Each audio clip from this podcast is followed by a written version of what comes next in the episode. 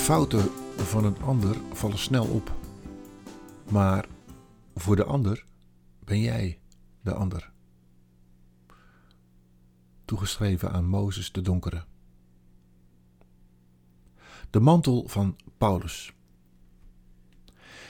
Even een deel waar het niet over Mozes gaat, maar waar een mooie oefening in zit om nieuwsgierigheid te kweken voor de Bijbel, Gods woord.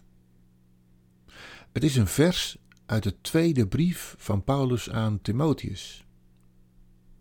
Ofwel 2 Timotheus 4, vers 13, waar staat: Breng, wanneer u komt, de reismantel mee die ik in Troas bij Carpus achtergelaten heb, en de boeken, vooral de perkamenten.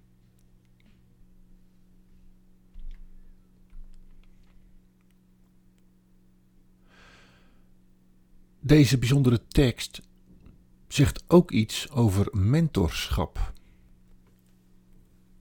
Het lijkt een onbeduidende mededeling, maar waarom staat het in de Bijbel? Wat heb ik hier aan? Lange tijd wist ik niet eens dat het in de Bijbel stond, en een kennis van mij wees mij erop. Om meer over de achtergrond te weten te komen, is misschien deze tekst wel bij uitstek geschikt om er eens iets beter naar te kijken. Dat begint bij vragen te stellen bij de tekst. In het zojuist genoemde geval stelt Paulus een directe vraag aan Timotheus. We beginnen dus met de W-vragen. Dan is de eerste vraag wie? In dit geval dus Paulus die dit vraagt aan Timotheus. De tweede W, wat? Eigenlijk, waar gaat het over?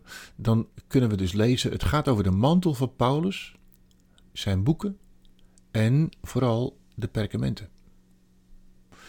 Waarom schrijft hij dat?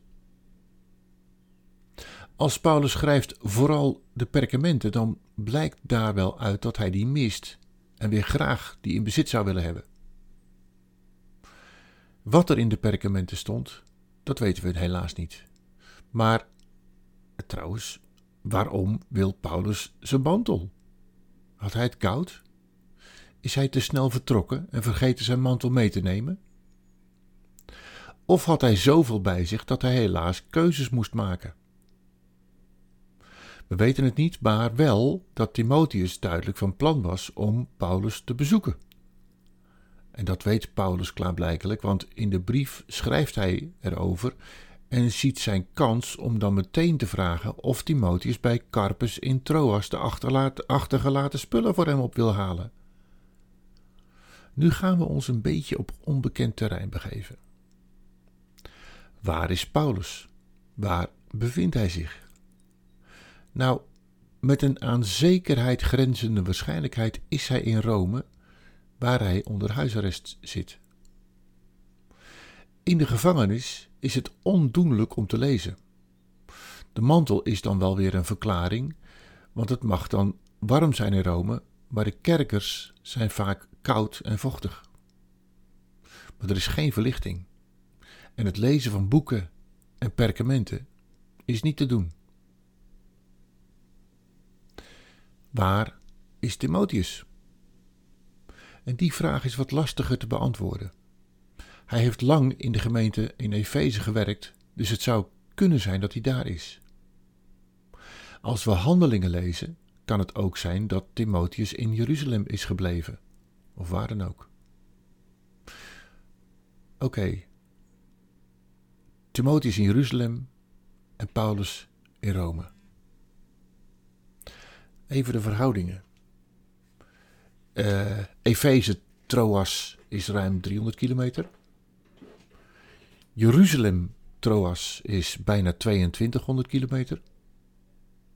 Troas Rome langs de kust 1700 kilometer. En bovenlangs over land 2300 kilometer.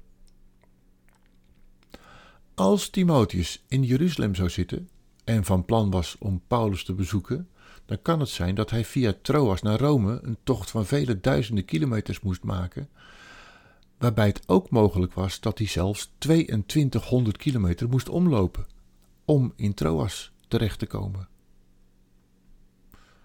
Al met al een enorme onderneming om even Paulus te bezoeken. En dat Timotheus dus duizenden kilometers moest reizen voor Paulus, met of zonder mantel, is wel duidelijk. En we weten niet of hij het gedaan heeft, maar het feit dat Paulus deze vraag durft te stellen, is bijzonder. Het zegt iets van het vertrouwen tussen de oudere Paul en de jongere Tim. Wat er ook gebeurd is, er was vertrouwen. Er was vrijmoedigheid om dit te kunnen vragen. Zo'n kleine mededeling in een paar zinnen geven een bijzondere inkijk in de relatie van deze twee mannen, die door God geraakt zijn en elkaar in Hem hebben ontmoet. Zou jij deze vraag kunnen stellen aan iemand? Of zou jij een antwoord geven? Zou jij zeggen, joh, bestel een nieuwe, een nieuwe jas en de boeken te over bij bol.com? Wat zegt dit van Paulus? En wat zegt dit van Timotheus? Deze vraag is, nu je dit hebt gehoord, anders te beantwoorden dan zonder de achtergrondinformatie. Het toont in ieder geval aan welke interessante zaken bovenkomen als we de Bijbel grondig lezen. Met de wie, wat en waarom. En jij? Kun jij mensen bedenken die bereid zijn om dergelijke dingen voor jou te doen? Of voor wie zou jij dit doen?